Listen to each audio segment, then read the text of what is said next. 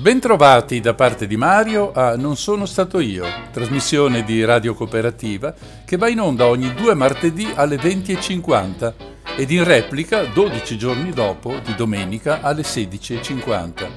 Non sono stato io o NSSI racconta episodi che hanno a che fare con la società, con l'ambiente, con la storia, con la cultura Ogni puntata è dedicata ad un tema specifico e può essere riascoltata dal podcast del sito di riferimento noncicredo.org, che potete usare se volete contattarmi anche per proporre argomenti di vostro interesse. Vi auguro un buon ascolto.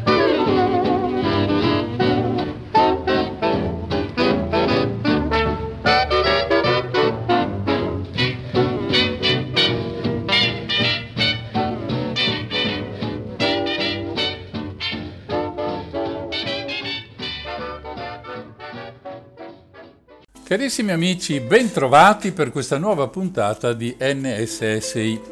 Nelle ultime puntate ho cominciato a raccontarvi le storie incredibili di un'Italia della Prima Repubblica e quindi del passato, che è però importante perché traccia un modo di gestire la cosa pubblica che fa rabbrividire e che a volte ci sembra molto attuale.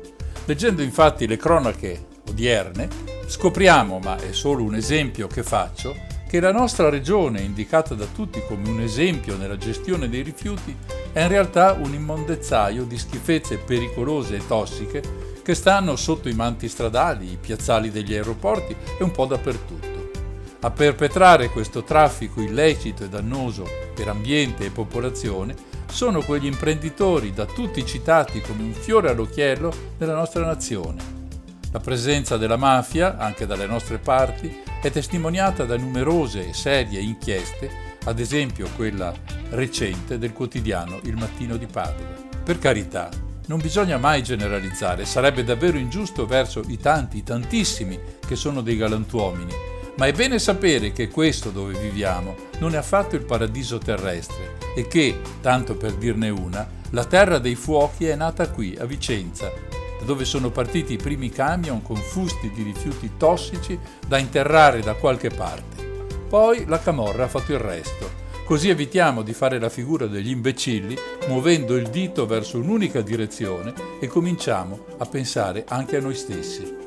Ecco perché ho ritenuto che raccontare le storie oscure di un'Italia piena di malaffare, di coperture strategiche volute da governi e servizi segreti, possa far capire dove viviamo e magari muovere qualche curioso a saperne di più, a leggere, a studiare, non per guardare indietro, non solo almeno, ma per avere qualche straccio di strumento in più per giudicare quello che ci troviamo davanti oggi e continueremo a trovarci davanti in futuro.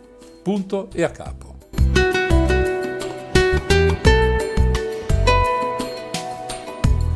L'ultima volta che ci siamo sentiti vi stavo raccontando la storia di Francesco Fonti, affiliato all'Andrangheta nella famiglia di San Luca e poi pentito.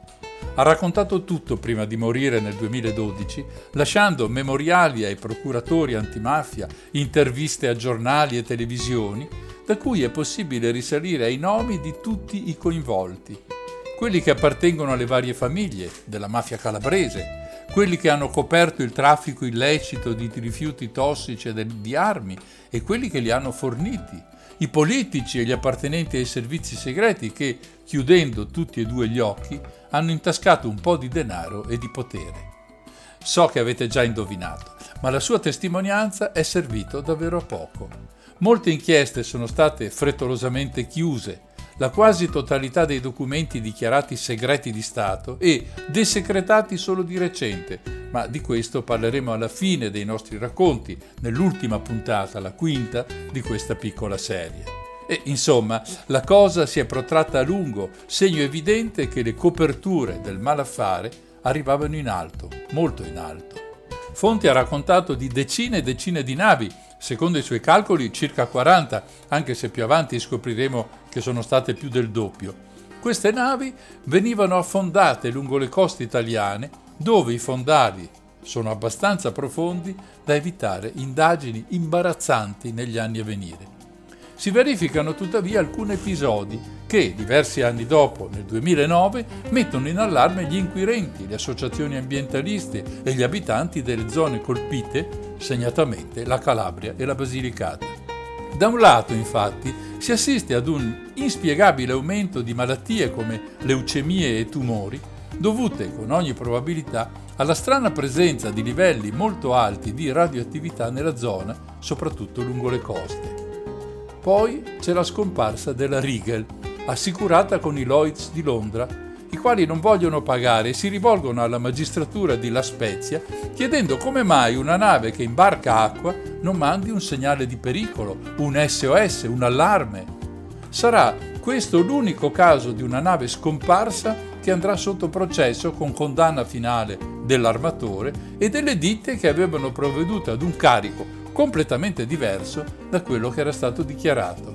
Ed infine la storia della Jolly Rosso, o se preferite della Rosso, secondo la denominazione ufficiale, dopo essere stata spedita in Libano, a riportare a casa una parte delle schifezze che la ditta Jelly Bucks aveva fatto interrare e gettare in mare in quel lontano paese. La Rosso deve inabissarsi col suo carico, come tutte le altre, ma succede qualcosa, forse un errore nelle manovre di autoaffondamento, e la nave se ne va galleggiando ancora per ore fino a inclinarsi su un fianco sulla spiaggia di Amantea, rimanendo là come uno strano e inquietante monumento. L'equipaggio, 16 uomini più il comandante, viene tratto in salvo qualche ora prima dagli elicotteri della Marina Militare.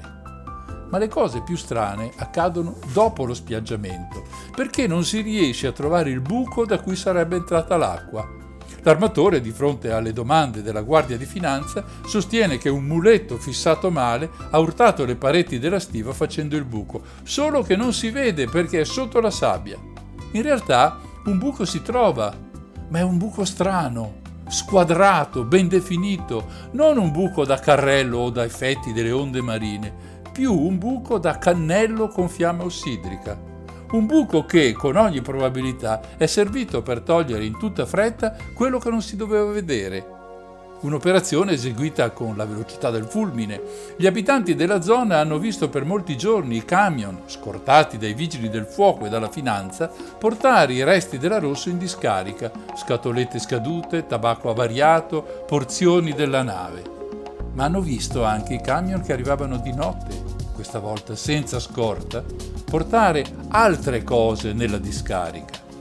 C'è poi un testimone che dice di aver visto altri camion ancora che partivano dalla Rosso e andavano fino a Foresta, una sperduta località del comune Serra d'Aiello, provincia di Cosenza, dove c'è un fiume.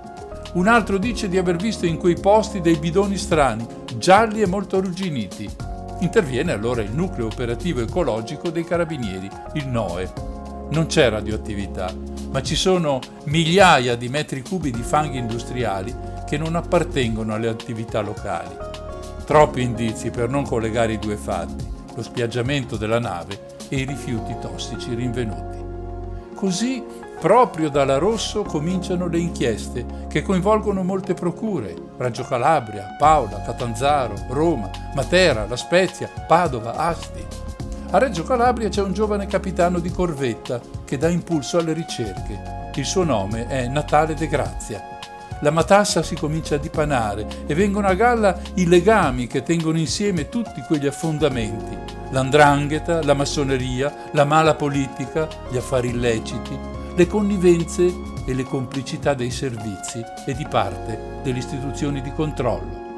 Ecco, questa è la situazione come l'ho raccontata nelle due puntate precedenti.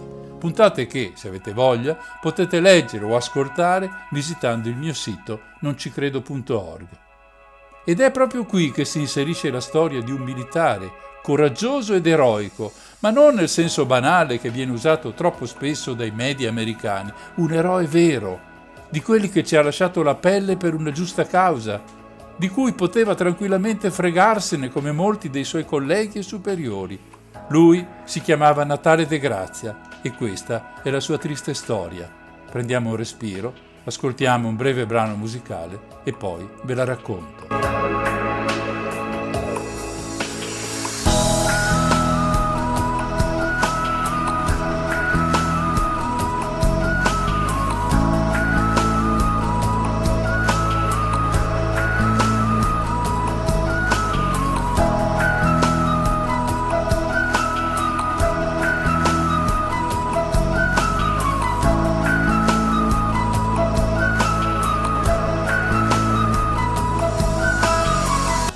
Riprendiamo dunque il discorso. Tra gli uomini che indagano sulle sparizioni delle navi c'è un capitano di corvetta di 37 anni. Si chiama Natale De Grazia.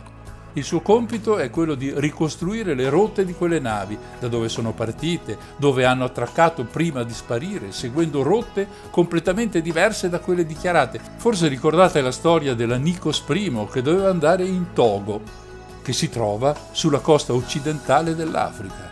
La nave però muove dall'altra parte, verso Cipro, verso il Libano e poi scompare, inabissata da qualche parte tra Grecia e Italia. De Grazia si occupa in particolare della Rigel per i motivi che ho già detto prima, anche questa sera. È l'unica nave la cui vicenda entra nei documenti di un dibattimento in aula. La Procura prende possesso degli atti del processo contro gli armatori di cui ho già detto e che porteranno alla condanna per affondamento doloso, mentre l'associazione a delinquere cadrà nel corso del dibattimento. Leggendo quella documentazione salta subito all'occhio che, nonostante il processo riguardi una nave soltanto, di navi affondate in maniera dolosa e sospetta ce ne sono state parecchie. Ecco la pista che De Grazia vuole seguire. Quante navi? Cosa trasportavano? Chi ha organizzato l'affondamento? E non è un gioco da ragazzini. È evidente che un traffico del genere non può averlo messo in piedi la banda Bassotti. Alla Spezia ci sono basi della Nato, della Marina Militare, c'è il centro di addestramento dei reparti speciali, ci sono fabbriche di armi. La Riegel trasporta presumibilmente uranio o comunque materiali radioattivi. Non possono certo venire dal furto di qualche supermercato. In quel periodo nel porto di La Spezia c'è una nave particolare, si chiama Latvia, una motonave della ex Unione Sovietica appartenuta ai servizi segreti, insomma al KGB. Il corpo forestale dello Stato sente puzza di bruciato e già il 26 ottobre del 1986 invita la polizia a fare un'indagine perché quell'imbarcazione potrebbe venire usata per trasportare rifiuti tossici e perfino radioattivi. Di chi è quella nave? Era stata acquistata da una società liberiana con sede a Monrovia attraverso un ufficio legale di La Spezia. Monrovia è un porto sulla costa ovest dell'Africa, in Liberia, poco più su di dove comincia il Golfo di Guinea. La stranezza, tuttavia, è il prezzo pagato, che risulta superiore, molto superiore al valore reale, e questo fa supporre che potrebbe essere utilizzata come bagnarola per traffici illeciti. Qualche settimana più tardi, la Latvia entra di nuovo in una notazione di polizia giudiziaria. Il brigadiere Gianni Podestà comunica alle procure di Reggio Calabria e Napoli che una fonte attendibile ha riferito che famiglie camorristiche e logge massoniche sarebbero implicate nei traffici di rifiuti radioattivi e tossici interessanti la zona di La Spezia e l'Interland napoletano. La Latvia, secondo questa fonte, avrebbe seguito la stessa sorte della Riegel, dovendo salpare entro quattro giorni, cioè entro il 14 novembre 1995, dalla Spezia per Napoli, dove avrebbe ritirato un altro carico per poi muovere attraverso lo stretto di Messina per Malta. Di ritorno sulle coste ioniche sarebbe stata affondata. Queste informazioni arrivano da un informatore del quale vi ho parlato l'ultima volta. Si tratta di quel Pinocchio, di cui si tace il nome vero, che aveva raccontato molto di quello che succedeva alla Spezia e nel suo porto.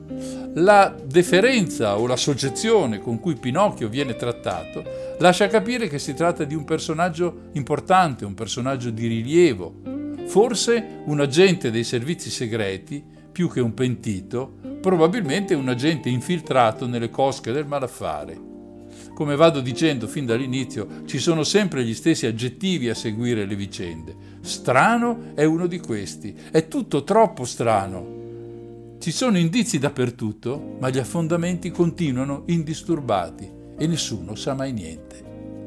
A Reggio Calabria lavora un piccolo pool di investigatori tra loro il più impegnato e anche quello con maggiore conoscenza del problema, come già detto, è il capitano Natale De Grazia, sposato con due figli di 8 e 10 anni. È un esperto di qualsiasi cosa riguardi il mare, inquinamento, correnti, soprattutto dello stretto di Messina e ovviamente la questione delle navi scomparse.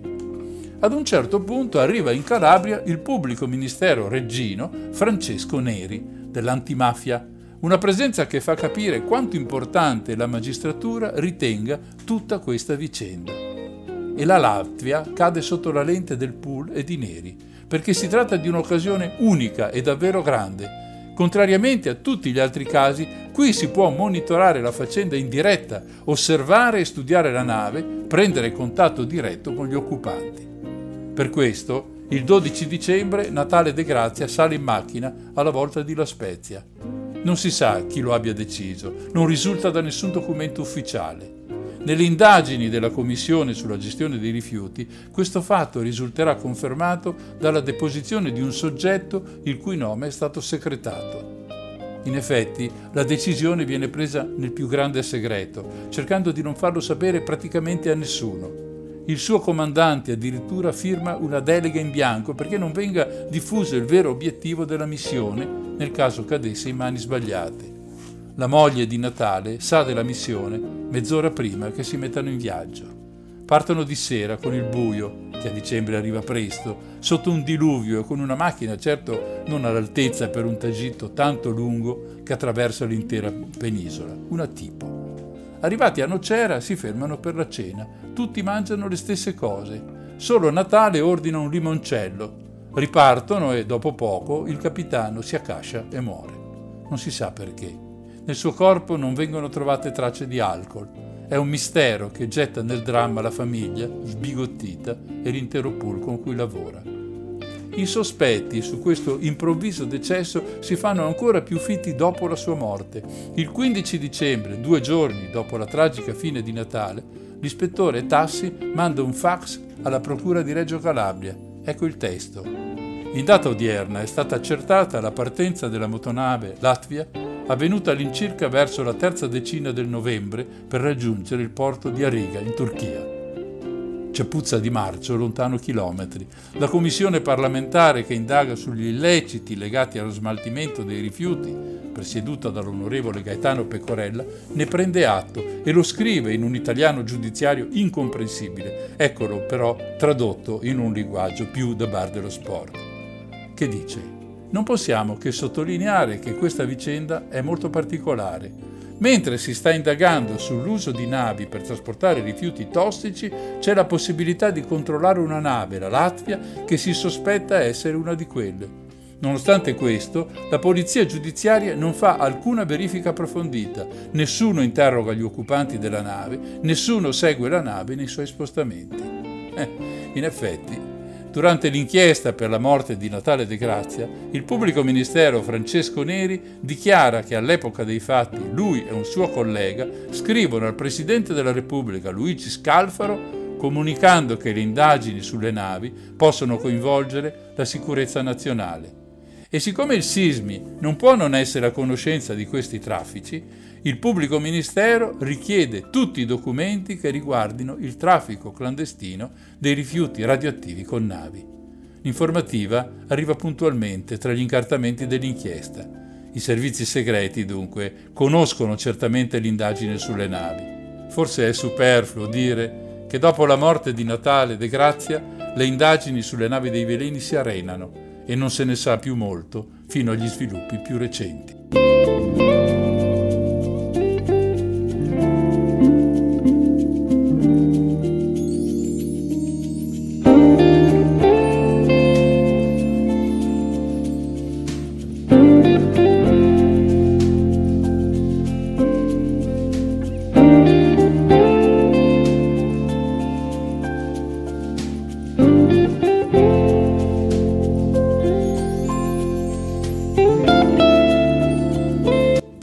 Capitolo sulle indagini, voglio leggervi la chiusura di un articolo pubblicato dal Manifesto, uno dei giornali che più ha riportato informazioni su questa vicenda, e ripreso dal Comitato Natale De Grazia, che si occupa non solo di questa vicenda, ma di tutte quelle che hanno a che fare con i rifiuti e con l'ambiente più in generale. Si intitola Un tragico dicembre. Ve lo leggo. Natale De Grazia era sul punto di chiudere le indagini aveva già programmato di utilizzare le festività di fine anno per preparare un rapporto finale con le conclusioni della lunga inchiesta. il 6 dicembre a Reggio Calabria viene sentito per la seconda volta il teste Alfa Alfa, ovvero Aldo Anghessa. Oscuro trafficante e fortemente sospettato di agire spesso per interessi non chiari o come agente provocatori, due giorni prima del ponte dell'Immacolata depone davanti a Natale De Grazia e introduce un nuovo nome che sarà fondamentale per l'inchiesta sulla morte di Laria Alpi, Giampiero Sebri.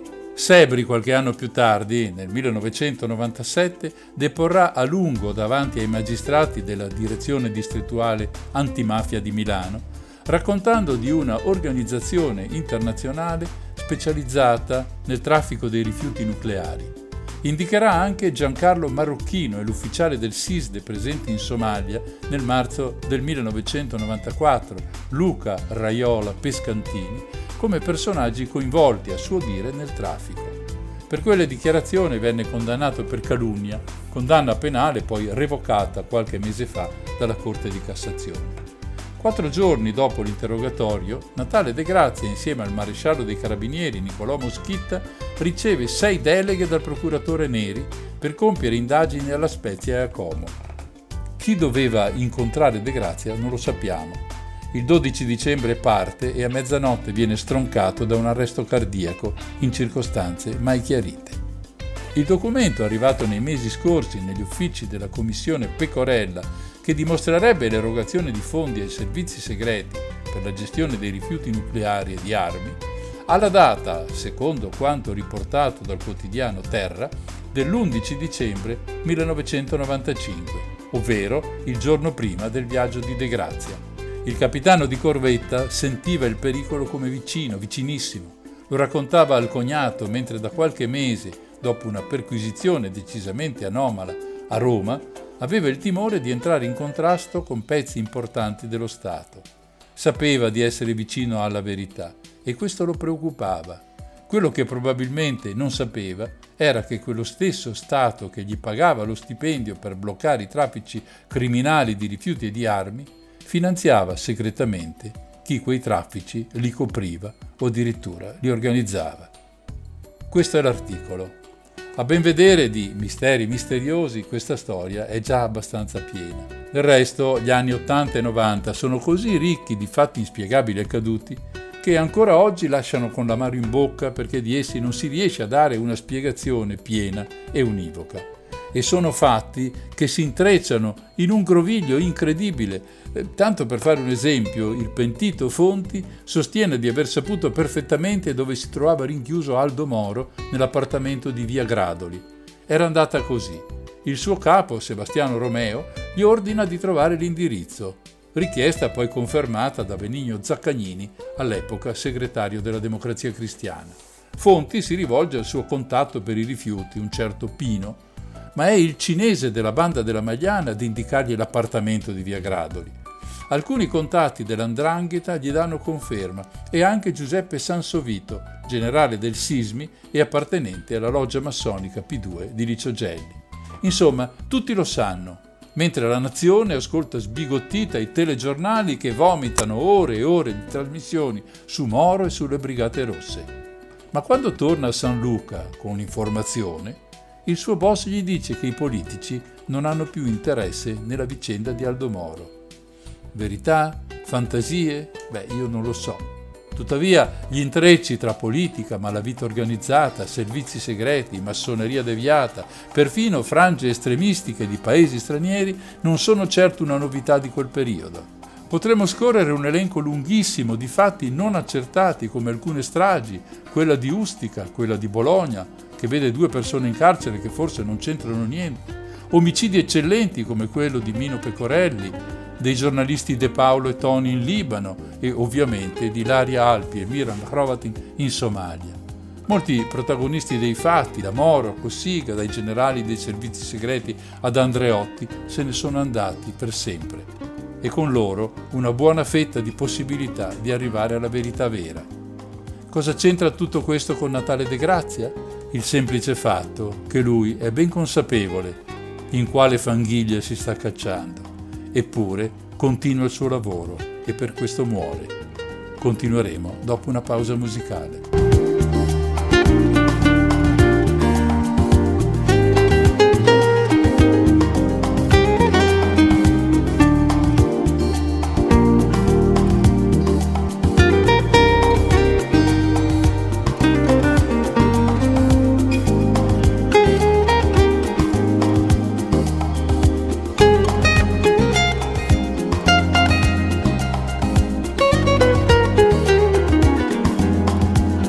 Dicevo prima di questa pausa che di tutti questi intrecci è probabilmente consapevole il capitano Reggino, il cui lavoro investigativo, meno quello che aveva in testa ovviamente, è contenuto nei fascicoli dell'inchiesta giudiziaria sull'affondamento della Rigel.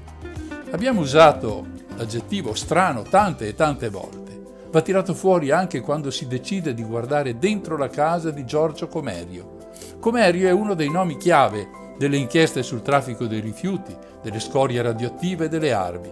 È fuggito in Tunisia e ha rilasciato interviste in cui ha attaccato tutti i suoi accusatori. Di lui è arcinoto il progetto ODM, Oceanic Disposal Management, con il quale pretendeva di eliminare le scorie radioattive delle centrali nucleari, infilandole dentro dei siluri lunghi 16 metri, sparati poi in mare per farli inabissare in fondali fangose e lasciarle là progetto, nonostante fosse stato richiesto dall'Ocse, rigettato da tutte le nazioni per motivi che credo sia inutile spiegare. La Commissione Ecomafie ha preteso la declassificazione dei documenti riguardanti Comerio, dai quali sembrerebbe che l'ingegnere italiano sia uno dei fornitori addirittura della Corea del Nord di materiali radioattivi. Insomma, un bel personaggino. A noi qui interessa il fatto che nei documenti trovati durante quella perquisizione si scopre che nella casa di Giorgio Comerio Natale trova un'agenda con questa notazione Lost the Ship, la nave è persa, il giorno 21 settembre 1987, lo stesso giorno in cui affonda la Rigel. Quel giorno nessun'altra nave risulta dispersa in mare, secondo l'Organizzazione Marittima Internazionale. De Grazia trova anche una copia del certificato di morte di Laria Alpi. Perché mai uno come Comerio dovrebbe tenerselo in casa? Soprattutto se si considera che nessun altro, neanche i genitori di Laria, l'hanno mai avuta. Giorgio Comerio tratta l'acquisto della Jolly Rosso, la motonave che deve affondare al largo del Golfo di Santa Eufemia, ma, come abbiamo visto, per un errore finisce spiaggiata sulla sabbia diamantea. L'ultima parte di questo racconto riguarda ancora la morte del capitano di corvetta Natale De Grazia. Riguarda quello che è stato fatto dopo quel 13 dicembre per scoprire se davvero è deceduto per cause naturali, come riporta il referto, oppure no. Le diagnosi del medico legale che ne constata il decesso è arresto cardiocircolatorio. Eccolo di nuovo, strano.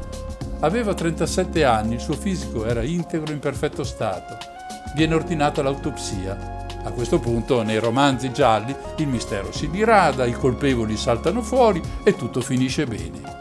Ma non è questo il caso, perché l'autopsia non rivela nulla di particolare, anche se immagino che il sospetto di un avvelenamento durante quella cena sia forte in chiunque abbia seguito il racconto fino ad adesso.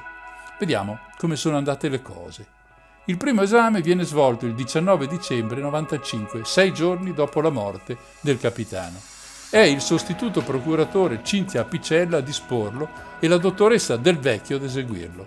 Ed è lei che traccia la prima sentenza, morte naturale, probabilmente dovuta ad un arresto cardiaco improvviso, dovuto ad una ischemia del miocardio con conseguenti gravi turbe cardiache. Insomma, una morte improvvisa tipico di persona adulta, ma Natale De Grazia è un uomo giovane, per di più militare e come tale soggetto a frequenti visite mediche durante le quali mai era stata riscontrata una qualunque patologia cardiaca.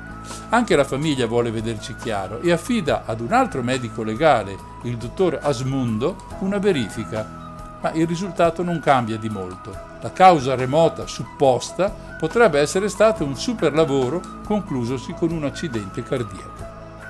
Proprio le riserve della famiglia portano ad una seconda perizia, svolta un anno e mezzo dopo la prima, nell'aprile del 1997. Una equipe di medici, tra i quali, attenzione, ancora la dottoressa Del Vecchio, sono incaricati di indagare sulla presenza di agenti chimico-tossici nell'organismo del capitano anche in questo caso le considerazioni medico-legali escluderanno la presenza di sostanze tossiche di natura esogena nei campioni esaminati e negativa risulterà anche la ricerca di arsenico nei capelli e nel fegato. La conclusione quindi è la stessa di un anno e mezzo prima. Dice, si ritiene che alla luce delle ulteriori indagini laboratorie eseguite, che la causa della morte del capitano De Grazia Natale sia di ricondurre ad un evento naturale tipo morte improvvisa dell'adulto, come già ci esprimemmo in merito nella precedente relazione di consulenza tecnica medico-legale affidataci. E quindi il discorso sembra chiuso qui. Ora, noi facciamo solo una timida domanda. Come mai un secondo esame che dovrebbe controllare la bontà del precedente, viene affidato alla stessa dottoressa del Vecchio. 15 anni dopo, siamo alla fine del 2012, la commissione parlamentare che indaga sulle attività illecite collegate al ciclo dei rifiuti richiede un'ulteriore perizia. La commissione è presieduta da Gaetano Pecorella, ex PDL, Partito della Libertà di Berlusconi, poi passato al gruppo che faceva riferimento a Mario Monti. Il perito incaricato è Giovanni Arcudi, 67 anni, titolare della cattedra di medicina legale all'Università Romana di Tor Vergata e docente alla Scuola Ufficiali dei Carabinieri. Ovviamente non è neanche il caso di riesumare la salma, che non darebbe ulteriori apporti, per cui si può solo ripercorrere il lavoro dei medici di allora e riesaminare i reperti istologici. Una lunga relazione viene fornita alla commissione parlamentare si può facilmente trovare in rete. In essa si dichiara l'impotenza del medico nei confronti di conclusioni sul presunto avvelenamento del capitano, ma si traggono un paio di conclusioni davvero inquietanti. La prima. L'indagine medico-legale condotta dalla dottoressa Del Vecchio si è conclusa con una diagnosi di morte improvvisa dell'adulto facendo intendere che vi fossero in quel quadro anatomico e istopatologico elementi concreti che potevano ben sostenere detta diagnosi. Ma non c'è nulla nella relazione delle precedenti autopsie che possa validare una conclusione di una morte improvvisa dell'adulto. La conclusione della dottoressa Del Vecchio, dunque, non corrisponde alla verità scientifica. Diciamolo meglio, la conclusione dell'autopsia è in contrasto con quanto la stessa dottoressa scrive nelle pagine precedenti. Seconda, ci sono le testimonianze dei suoi compagni di viaggio. De Grazia si era addormentato subito dopo essere risalito in macchina e russava in modo strano. Ad un certo punto reclina la testa sulla spalla e per questo viene scosso. Lui reagisce sollevando il capo senza svegliarsi e senza dire niente se non un suono indefinito. Poco dopo reclina ancora la testa e non risponde più alle sollecitazioni. Questo modo di morire, conclude il professor Arcudi, non ha niente a che fare con una questione cardiaca.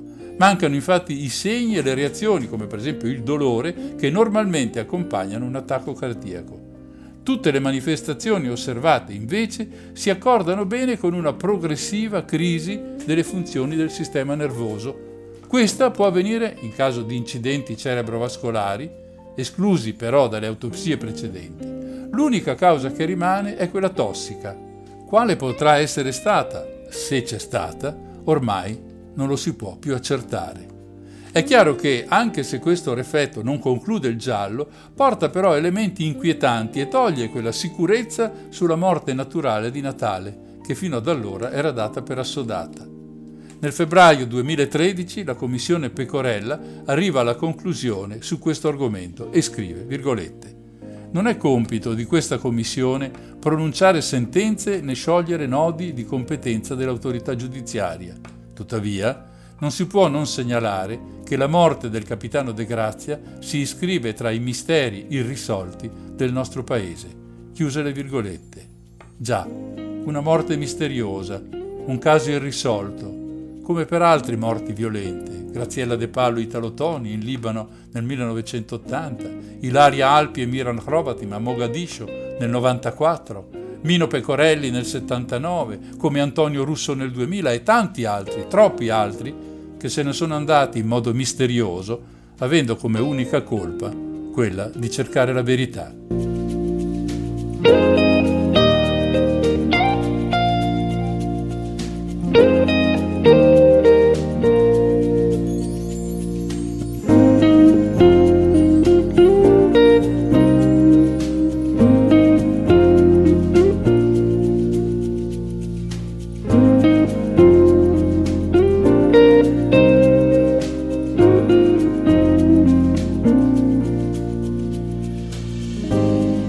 Certo, questa vicenda è uno scandalo enorme, perché coinvolge un po' tutti e soprattutto perché l'affondamento delle navi procura danni alle popolazioni locali che vendono a aumentare il rischio di tumori e di altre malattie, oltre che rendere il mare una vera e propria pattumiera. Ma c'è molto altro che succede in quegli anni e che fa dell'Italia il ricettacolo delle schifezze di organizzazioni nazionali e internazionali, di aziende che trattano materiali radioattivi o comunque sostanze pericolose e tossiche. Io vorrei riprendere le deposizioni del pentito Fonti di cui vi ho già parlato. Lo faccio non perché basti quello che ho già detto, ma perché si capisca la vastità degli interessi in gioco. Ed inoltre ricordiamo che racconto qui solo le vicende che Fonti conosce, che sono poi quelle dell'Andrina di San Luca, e dunque le vicende vanno moltiplicate per tutte le famiglie attive sul territorio. Insomma, questo racconto è decisamente all'acqua di rose, come volume di affari, chiamiamoli così. La scorsa volta avevamo incontrato un personaggio curioso, il dottor Tommaso Candelieri dell'Enea di Rotondella. Si tratta a Rotondella di un comune in provincia di Matera, in Basilicata. Qui sorge uno dei centri nucleari italiani, che all'epoca era destinato alla ricerca di nuove tecnologie nucleari, in particolare alla conservazione e al ritrattamento del combustibile nucleare derivato da un ciclo torio-uranio. Oggi il centro è affidato alla Sogin, l'azienda incaricata della dismissione di tutti i residui nucleari italiani. Dunque il dottor Tommaso stocca in quel periodo rifiuti decisamente pericolosi, che però provengono da ogni parte, non solo dall'Italia, dalla Svizzera, dalla Francia, dalla Germania, dagli Stati Uniti. Nel 1992 Fonti si presenta a Candelieri chiedendo se c'è del lavoro. Il lavoro in questo settore non manca mai, risponde il dottore dell'Enea. Questa volta si tratta di mille bidoni di rifiuti tossici radioattivi ci sono fanghi e rifiuti ospedalieri, ossido di uranio, cesio, stronzio, il tutto contenuto in fusti che a loro volta sono sistemati in 20 container lunghi 25 metri e alti 6 di proprietà della società Merzario Marittima, che tra l'altro controlla, per conto delle autorità somale, l'ingresso delle navi nel nuovo porto di Mogadiscio. Ho già sottolineato nelle precedenti puntate di fare mente locale alle dimensioni dei container. La stanza in cui siete probabilmente misura 4x4x2,70 e contiene quindi un volume circa 10 volte inferiore a quello di uno solo di quei container. Un altro dei personaggi che entra nell'affare è il sedicente conte di Piacenza Mirko Martini. Questo sembra essere un uomo dei servizi segreti italiani, ammanicato con la CIA, intimo del presidente ad interim della Somalia, Ali Mahdi, per il quale ha in ballo un grosso affare per la consegna di una notevole quantità di armi. Si tratta di 75 casse di Kalashnikov, 25 casse di munizioni, 30 casse di mitragliette Usi. Arrivano dall'Ucraina sulla nave Jadran Express a Trieste. Qui sono caricate su camion e portate alla Spezia da Fonti. Poi vengono parcheggiate in un capannone dal quale devono poi proseguire per l'imbarcazione, la Mohabut Harbi. Nel frattempo Fonti organizza il trasporto dei rifiuti. I rifiuti dell'Enea arrivano al porto di Livorno su 20 camion. La nave che deve portarli in Somalia è la Osman Raghe. Le due navi partono e arrivano insieme a Mogadiscio. È l'inizio di febbraio 1993. In Somalia, lo abbiamo già incontrato in precedenza, c'è Giancarlo Marocchino, un factotum, uomo molto potente nel paese africano.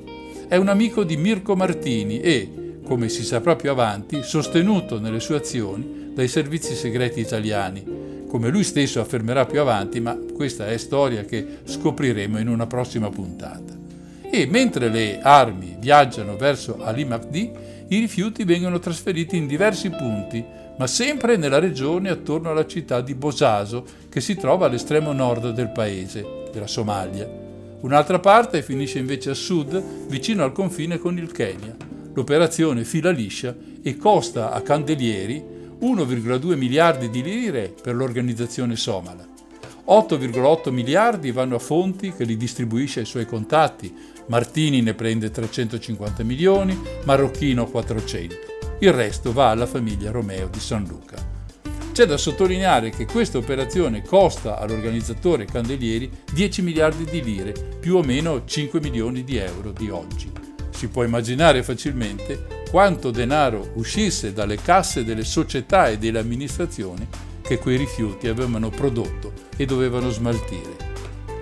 Come detto, questo racconto va moltiplicato per un numero abbastanza grande. Negli anni Ottanta molti governi affidavano a faccendieri più o meno disonesti, forse più che meno, lo smaltimento dei rifiuti pericolosi perché non sapevano dove metterli uno dei personaggi ricordati da Fonti nel suo memoriale è l'ingegner Giorgio Comerio, di cui ho detto poco fa. Comerio, nella zona dei Balcani, traffica in armi di qualunque tipo.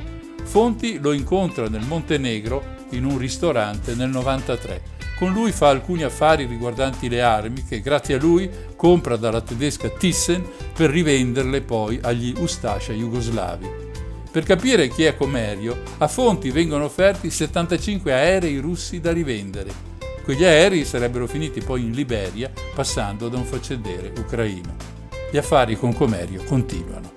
Nel 1995 una grossa partita di niobio, materiale usato nella costruzione dei reattori nucleari, viene portato in Sierra Leone per 250 milioni di lire. Comerio racconta a fonti dei suoi buoni rapporti con la famiglia Iamonte di Melito Portosalvo, che lo aveva aiutato dagli anni Ottanta in poi nell'affondamento di navi cariche di rifiuti tossici e radioattive in acque internazionali davanti alla costa ionica calabrese. Che cosa racconta Fonti sulla riga? Lo sapremo dopo una breve pausa.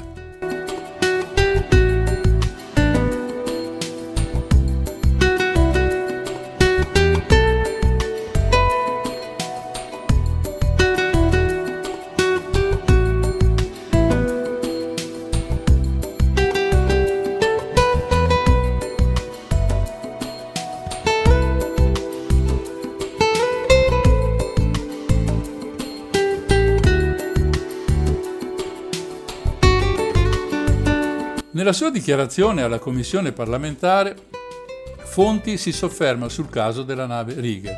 Io voglio leggervelo questa dichiarazione dal suo memoriale, aperte le virgolette.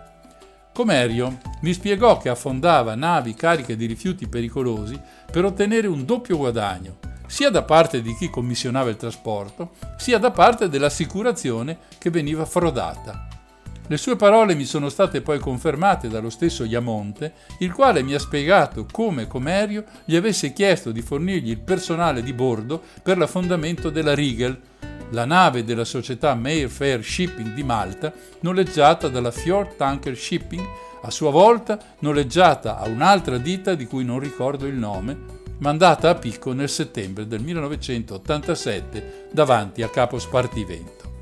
Iamonte mi disse che l'affondamento era avvenuto 25 miglia fuori dalle acque territoriali. L'andrangheta aveva fornito il capitano e il suo aiuto italiano, mentre il resto dell'equipaggio veniva da varie nazioni.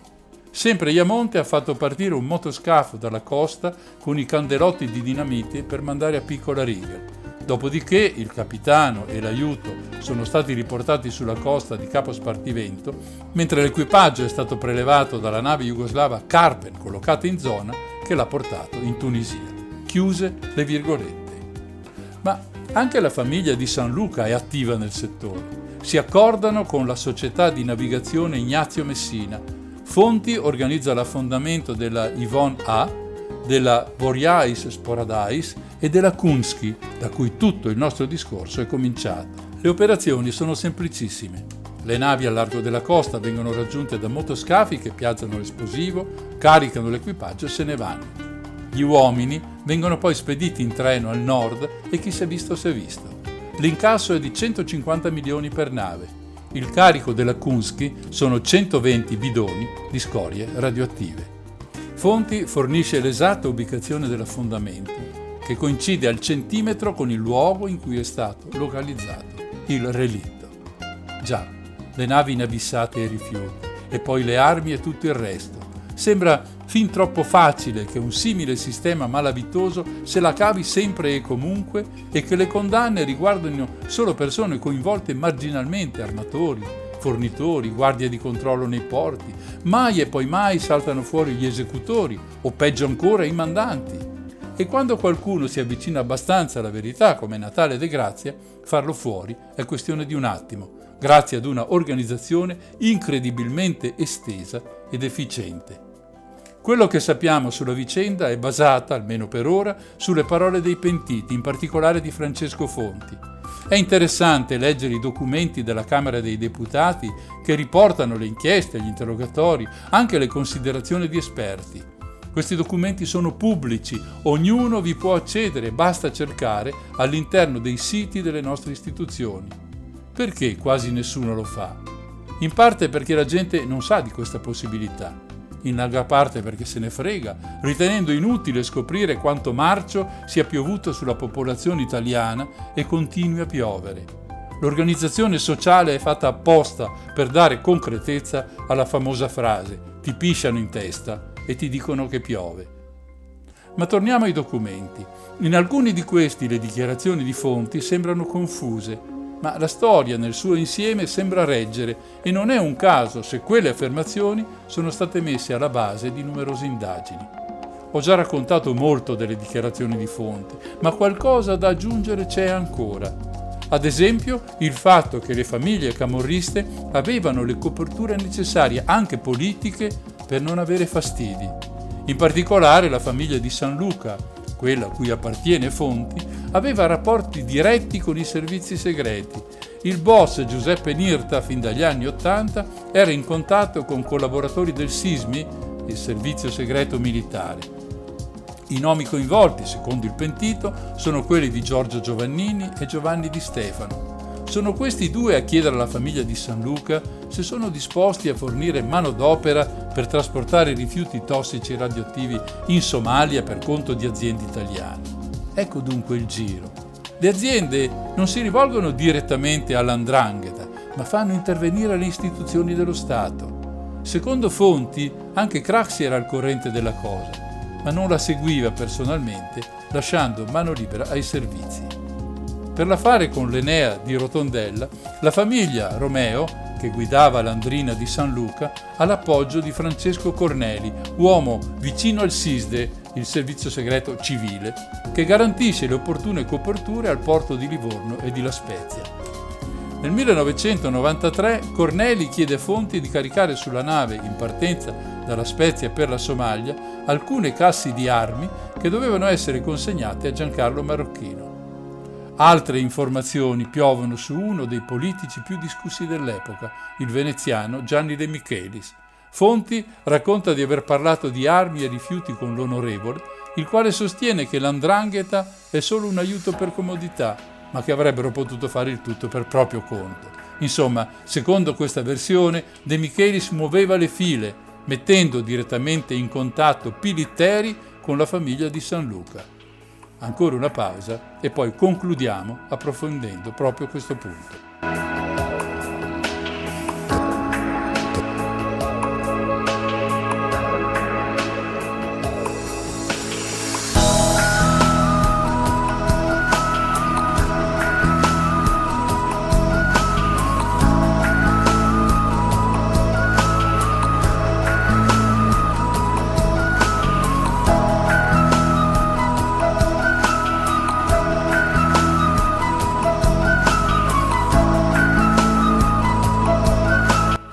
Ecco cosa racconta Fonti a proposito dei politici.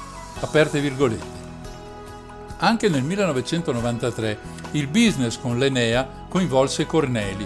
Anche questa volta ci fornì la protezione sia al porto di La Spezia sia a quello di Livorno. Inoltre Corneli mi chiese di caricare sulla nave che partiva dalla Spezia per la Somalia alcune casse di armi che dovevano essere recapitate a Giancarlo Marocchino. In seguito sono stato arrestato ma i rapporti tra servizi segreti e la mia famiglia dell'Andrangheta sono continuati, come d'altronde sono sempre stati costanti quelli con la politica.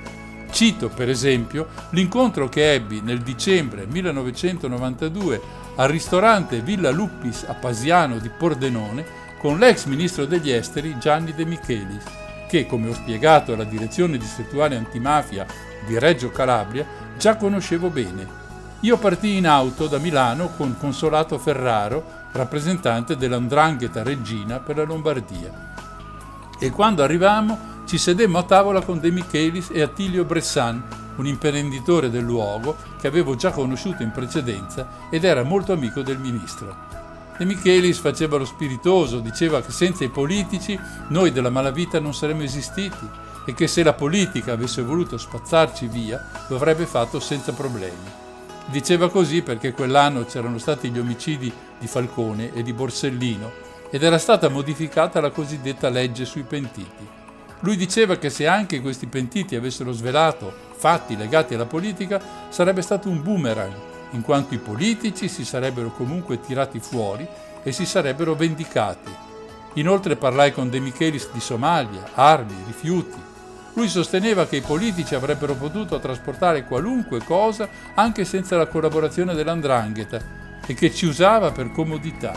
Io gli risposi che era vero quello che diceva, ma era vero anche che i politici si potevano sedere in Parlamento grazie ai nostri voti. In quell'incontro, continua sempre l'ex boss, si è poi parlato di investimenti che la famiglia di San Luca voleva fare a Milano. De Michelis disse che se avevamo bisogno di comprare locali potevamo rivolgerci a Paolo Pillitteri e così facemmo. Fu deciso nel corso di una riunione tra vari boss che avvenne subito dopo a Milano nel ristorante Pierrot in zona Ripamonti, alla quale partecipai anch'io. In quell'occasione Antonio Papalia, rappresentante dell'Andrangheta, zona spromontana in Lombardia, si offrì di presentarci Pillitteri con cui aveva già concluso degli affari. La presentazione avvenne nel suo ufficio di Piazza Duomo e oltre a Papalia c'eravamo io, Stefano Romeo e Giuseppe Giorgi. Grazie ai buoni uffici di Pilitteri, la famiglia di San Luca ha perfezionato l'acquisto di un bar in Galleria Vittorio Emanuele, che poi è stato sequestrato proprio perché comprato con soldi sporchi, quello di un altro bar in via Fabio Filzi e di altri locali dei quali ho sentito parlare ma che non ho seguito direttamente. Chiuse le virgolette. Arriviamo così al 1994, anno in cui Fonti comincia a collaborare con la giustizia, precisamente con la direzione distrettuale antimafia di Reggio Calabria. Entra quindi nella protezione testimoni da cui esce volontariamente nel 1999. Nel 2009 viene interrogato di nuovo e Fonti fa il nome di un esponente della democrazia cristiana, Riccardo Misasi, il quale sarebbe stato quello che decideva se le scorie radioattive dovevano finire in territorio italiano o straniero. Così rientra nuovamente nella protezione testimoni. L'11 marzo 2010 viene trovata nel Golfo di Lamezia una nuova nave affondata. È una di quelle di cui ha raccontato Fonti e si trova nel punto preciso da lui indicato molti anni prima. Muore di malattia nel dicembre 2012 in questo caso non si può certo dire che si è portato i segreti di cui era a conoscenza nella tomba. Questa dunque è la storia del boss Francesco Fonti.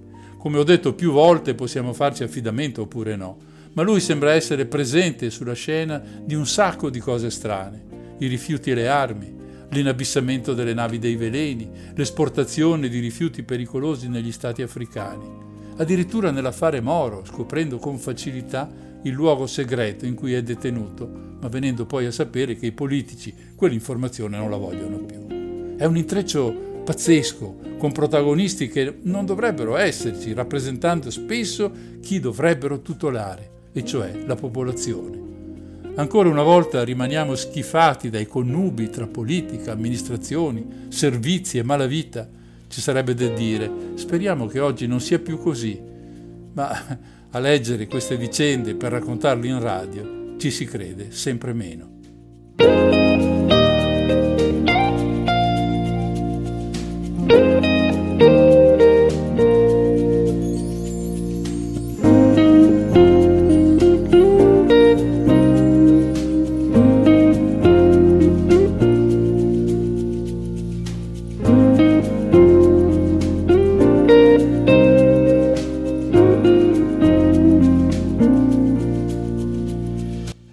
Tutto per oggi. Mi rendo conto che è stata una puntata un po' dura da digerire e magari qualcuno vorrà cercare di approfondire seguendo i mille rivoli di queste vicende. Materiale in rete ce n'è una quantità impressionante, basta cercarlo. Questa puntata andrà in replica domenica della prossima settimana alle 16.50. Tra due settimane ci risentiremo in diretta per nuove storie, questa volta molto tristi, con morti ammazzati e le solite coperture istituzionali. Dedicheremo infatti lo spazio all'assassinio di Ilaria Alpin e Miran Hrovatin. Le puntate sono raccolte nel mio sito noncicredo.org sia graficamente che come audio e là io vi rimando per riassunti o per rivisitazioni. Adesso se state ascoltando la diretta del martedì restate attaccati all'apparecchio perché tra pochi minuti assieme a Silvia presenteremo una nuova puntata di Infinitamente Blues. Parleremo dell'arrivo dei grandi bluesmen statunitensi in Inghilterra, dove dal blues nascono band formidabili come i Rolling Stones, i Led Zeppelin, i Deep Purple e molti altri, dai quali nasce il rock. Ti aspetto dunque alle 22.30. È tutto, da Mario il solito affettuoso saluto. Sigla.